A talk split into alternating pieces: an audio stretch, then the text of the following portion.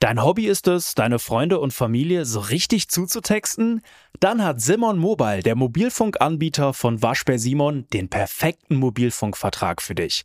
Denn Simon Mobile bietet satte 12 GB schon ab 8,99 Euro im Monat. Und wenn es ein bisschen mehr sein darf, entscheide dich doch einfach für 17 oder 27 GB im Monat.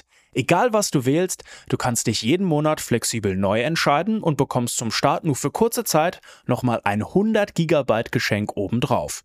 Kündigen oder einfach mal eine Pause einlegen geht bei Simon Mobile ebenfalls monatlich ganz flexibel.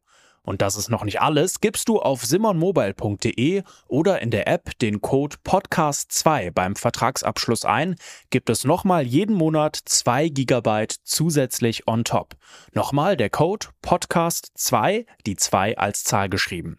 Das Angebot ist nur bis zum 13. Mai 2024 gültig, also Worauf wartest du? Alle weiteren Infos gibt's auf simon.link slash podcast. Das Bild News Update. Es ist Samstag, der 16. September und das sind die Bild meldungen 30 Jahre Haft für Brüsseler Flughafenbomber. Müller äußert brisanten Schiri-Verdacht. Umstrittener Elver und Freistoß kosteten Bayern den Sieg. Sie waren 27 Jahre verheiratet. Überraschende Trennung bei Hugh Jackman.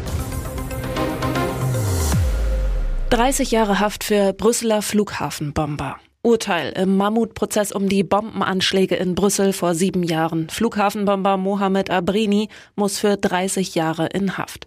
Er war einer der Haupttäter in der Gruppe von ISIS-Terroristen, die im Frühjahr 2016 Sprengsätze am Flughafen Zaventem und an der U-Bahn-Station Malbec zündeten. Sie rissen 32 Menschen in den Tod. Drei weitere starben später und wurden ebenfalls als Opfer anerkannt. Fast 700 weitere Menschen wurden verletzt gegen den Franzosen Salah Abdeslam, der in Belgien bereits 2018 wegen Schüssen auf Polizisten zu 20 Jahren Haft verurteilt worden war, sprach das Gericht keine zusätzliche Strafe aus. Drei Mitangeklagte wurden zu lebenslanger Haft verurteilt. Die seit der Kindheit befreundeten Angeklagten, die beide marokkanische Wurzeln haben, waren im vergangenen Jahr bereits wegen ihrer Verwicklung in die Anschläge in Paris 2015 zu lebenslangen Freiheitsstrafen verurteilt worden. Beide Männer waren schon Ende Juli in Brüssel des vielfachen Mordes, versuchten Mordes und der Mitgliedschaft in einer Terrorgruppe für schuldig befunden worden. Das Strafmaß wurde aber erst jetzt verkündet. Der FC Bayern kommt gegen Bayer Leverkusen nicht über ein 2 zu 2 hinaus. Nur ein Punkt für den Rekordmeister. Zu wenig. Kapitän Thomas Müller ist nach der Partie deutlich angefressen und äußert einen brisanten Schiri-Verdacht. Was ihn aufregt, vor dem Freistoßtor von Leverkusen zum zwischenzeitlichen 1 zu 1 bekommt er ein Foul gegen sich gepfiffen. Er kommt gegen Grimaldo zu spät, erwischt ihn am Fuß. Für den Bayern-Star eine Fehlentscheidung. Müller sagt am Mikrofon im launigen Gespräch mit Experte Michael Ballack von The Zone, er spielt ihn mit der offenen Sohle. Ich will den Ball wegschießen. Dann sein Schiri-Verdacht. Wenn ich gefallen wäre und Boniface keine rote Lippe bekommen hätte am Anfang ohne Foul, hätten wir kein Gegentor bekommen. Müller weiter. Es waren natürlich zwei interessante Szenen vor zwei Gegentoren. Hintergrund Leverkusen Victor Boniface musste in der Anfangsphase an der Seitenlinie mit einer blutigen Lippe behandelt werden. Die hatte er sich nach 50 Sekunden Spielzeit in einem Luftduell zugezogen, als er die Hand von Davies ins Gesicht bekam. Und was sagt Schiri Daniel Schlager? Für mich spielt der Leverkusener den Ball. Müller versucht den Ball zu spielen, trifft aber nur das Bein. Darum Freistoß für Leverkusen. Da sind die beiden wohl unterschiedlicher Meinung. Auch die Elfmeterentscheidung gegen sein Team findet Müller fraglich. Ihm wird das Foul an Leverkusens Hofmann gezeigt. Müller, schau dir an, wie er fällt. Wir spielen schon noch einen Kontaktsport. Klar kannst du pfeifen, du findest Argumente dafür, aber der ist schon sehr soft. Auch seine Elfmeterentscheidung verteidigt Schlager. Es gibt einen klaren Treffer, daher habe ich auf Strafstoß entschieden. Sie waren 27 Jahre verheiratet. Überraschende Trennung bei Hugh Jackman. Und wieder endet eine große Hollywood-Liebe. US-Star Hugh Jackman und seine Frau Deborah Lee Furness haben ihre Trennung bekannt gegeben. Gegenüber dem Magazin People sagte das ehemalige Traumpaar in einem offiziellen Statement, Wir waren gesegnet, beinahe drei Jahrzehnte als Mann und Frau in einer wunderbaren, liebevollen Ehe zu leben. Nun hat sich unsere Reise verändert und wir haben uns dazu entschlossen, uns zu trennen, damit jeder für sich wachsen kann. Hugh Jackman und seine Frau Deborah Lee Furness waren 27 Jahre lang miteinander verheiratet, haben zwei gemeinsame Kinder, Sohn Oscar und Tochter Ava. 1995 hatten sich beide am Set der australischen Serie Corelli kennengelernt. Dass sie 13 Jahre älter ist als er, störte den Wolverine-Star nicht. Bei ihm funkte es sofort, wie Hugh Jackman später in der Ellen DeGeneres Show verriet. Der Frauenschwarm, sie war der Star und ich war so in sie verknallt. Der Liebe auf den ersten Blick folgte eine wahre Blitzromanze. Nur ein Jahr nach ihrer ersten Begegnung gaben sich die beiden Schauspieler das Ja-Wort, schworen sich ewige Liebe. Trotz der stets harmonischen Töne gab es in den letzten Jahren immer wieder Gerüchte, dass es sich um eine reine Zweckehe handle. Laut Insidern soll er eigentlich auf Männer stehen. Alles Quatsch, wie Deborah Lee Furness im letzten Jahr im Podcast Not an Overnight Success erzählte. Wenn er schwul wäre, könnte er schwul sein. Er müsste sich nicht mehr verstecken. Vielleicht wäre er mit Brad Pitt zusammen oder so. Und jetzt weitere wichtige Meldungen des Tages vom Bild Newsdesk. Einst galten sie als die deutschen Kennedys. Jetzt ist alles aus.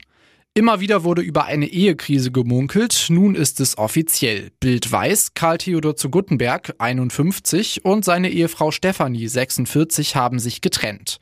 Gegenüber der deutschen Presseagentur bestätigte der Rechtsanwalt des Paares Christian Scherz, ja, es ist richtig, das Paar hat sich bereits im vergangenen Winter in bestem Einvernehmen getrennt und wird auch weiterhin in großer Freundschaft eng miteinander verbunden bleiben. 2000 heiratete das einstige Polittraumpaar. Sie hielt stets zu ihm, auch als der damalige Verteidigungsminister im Jahr 2011 wegen seiner abgeschriebenen Doktorarbeit zurücktreten musste. Stefanie zu Guttenberg sagte in einem Bildinterview über die Folgen der Plagiatsaffäre. Es war, als würde die Welt über mir zusammenbrechen. Offen gesagt, ich war mit dieser Situation total überfordert. Aus einer politischen Debatte wurde Hass. Dieser Hass war damals so groß, dass ein Abgeordneter im Bundestag meinem Mann ernsthaft diesen Satz an den Kopf warf. Früher hätten sie dich dafür erschossen. Die Familie wanderte daraufhin für einige Jahre in die USA aus. Das Ehepaar kämpfte sich langsam zurück in die Öffentlichkeit, er unter anderem als Moderator, Unternehmer und Berater. Sie unter anderem als Autorin und engagierte Kämpferin für die Internetaufklärung für Kinder und Jugendliche. Ein echtes Power Couple, so glaubte man. Erst im Mai hatten sich die zu Guttenbergs bei der Trauung von Ludwig Prinz von Bayern und seiner Sophie Alexandra gezeigt, wirkten glücklich. Guttenberg sagte nach der Trauung zu Bild, eine Traumhochzeit an diesem schönen Platz, das ist Glück pur. Sein eigenes Glück konnte er leider nicht festhalten. Mama Mia, was hat sich diese Mutter nur bei der pikanten Enthüllung gedacht? Millionen Menschen konnten dabei zusehen, wie sich Piers S. aus dem englischen Tunbridge Wells spontan mit einer Blondine auf einer Bordtoilette vergnügte. Nachdem das Sexpärchen erwischt und gefilmt wurde, ging ein Video vom spontanen Quickie auf einem EasyJet-Flug aus England auf die spanische Insel Ibiza im Internet viral. Soweit, so peinlich. Erst wurde im englischen Fernsehen über die Luftnummer berichtet. Jetzt sprach auch noch die Mutter des Audi-Mitarbeiters mit der britischen Boulevardzeitung Sun über den Sex im Billigflieger und zeigte ein Foto ihres Sohnes. Mamma mia. Elaine S. erklärte zwar, dass sie zuerst fassungslos über die pikanten Turbulenzen im Bordklo war. Das möchte eine Mutter nicht sehen. Dann verriet sie aber, ihr Sohn habe die Lady erst vor dem Abflug auf dem Flughafen kennengelernt. Dazu beschwichtigte Elaine S., aber er ist ein 23-jähriger Single-Junge, der an seinem Geburtstag nach Ibiza fährt. Es ist ein Partyflugzeug. Seine erste Party auf dem WC wurde so laut, dass Crew und Passagiere aufmerksam wurden. Angefeuert vom Publikum öffnete der Steward die Tür und gab einen Blick auf die nackten Tatsachen frei. Die Zuschauer johlten, ihr Sohn schloss die Tür schnell wieder. PSS und die Dame kehrten dann unter tosendem Applaus zu ihren Sitzen zurück und zeigten keine Verlegenheit. Ganz im Gegenteil. Die Blondine lief mit erhobenen Armen durch den Kabinengang zurück. PSS folgte ihr grinsend. Beide ließen sich sichtlich für ihren schlüpfrigen Auftritt in der Bordtoilette feiern. Mittelfinger, geballte Fäuste, Schreie, Rangeleien. Die Frankfurter Polizei hat am Donnerstagabend das Bahnhofsviertel abgeriegelt. Mega-Razzia. Eine Hundertschaft Uniformierte hatte Dealer im Visier. Es war ein harter Schlag gegen die Dealerszene in Frankfurt. Allein 40 Rauschgifthändler stellte die Polizei im sogenannten Kaisersack an die Holzwand. Sie wurden kontrolliert, gefilzt, befragt. Die Verdächtigen, hauptsächlich Nordafrikaner, Albaner, Bulgaren, waren außer sich vor Wut. An der Wand stehend schäumten sie innerlich. Einige streckten drohend die Fäuste. Ein Mann ging auf die Polizisten los. Festnahme. Immer wieder zeigen die Dealer einen oder gleich beide Stinkefinger. Während am Kaisersack die Dealer, die Hauptschuldigen für das Drogenelend im Bahnhofsviertel, von Beamten in den Polizeiwagen vernommen wurden, kloppten sich die Drogenkranken um die verbliebenen Cracksteinchen. Denn der Nachschub war von jetzt auf gleich dahin. Die Polizisten durchkämmten die Straßen bis in den Abend. Die Taunusstraße war durch das Blaulicht taghell erleuchtet. An diesem Tag versiegte der Verkauf der Drogen. Eine Anwohnerin sagte, wenn die das jeden Tag machen würden, dann ist das Bahnhofsviertel schnell drogenfrei. Wie viel Gaudi werden die Bayern mit Thomas Tuchel haben? Der traditionelle Wiesenbesuch im Käferzelt findet am 24. September statt. Für den Nachfolger des gefeuerten Julian Nagelsmann ist es der erste Besuch des Oktoberfests mit dem deutschen Rekordmeister. Auf der Pressekonferenz vor dem Bundesliga-Knaller am Freitag gegen Leverkusen machte Tuchel ein überraschendes Wiesengeständnis. Der Bayern-Coach ich bin komplett ausgestattet. Wadelwärmer fallen weg, weil keine Wadeln vorhanden sind. Heißt übersetzt für Nicht-Bayern, Tuchel kann keine Wadenwärmer tragen, weil seine Waden nicht dick und muskulös genug sind. Noch ein überraschendes Geständnis gab es bei der Forderung nach drei Heimsiegen der Bayern gegen Leverkusen, Manchester United und Bochum. Tuchel sagte, Vorher, um das für jemanden, der gar kein Bier trinkt, erträglich zu gestalten, sollten wir dreimal gewinnen, sonst wird es ein bitterer Besuch. Gar kein Bier. Tuchel verzichtet völlig auf das bayerische Kulturgut. Ob er das auf der Wiesen beim Besuch im noblen Käferzelt auch so durchhält? Dass Tuchel Siege zur Wiesenzeit fordert, zeigt, er kennt die turbulenten Zeiten seiner Vorgänger, als es zur Gaudi-Zeit in München wenig zu feiern gab. Zu viele Krisenwiesen gab es in den letzten Jahren.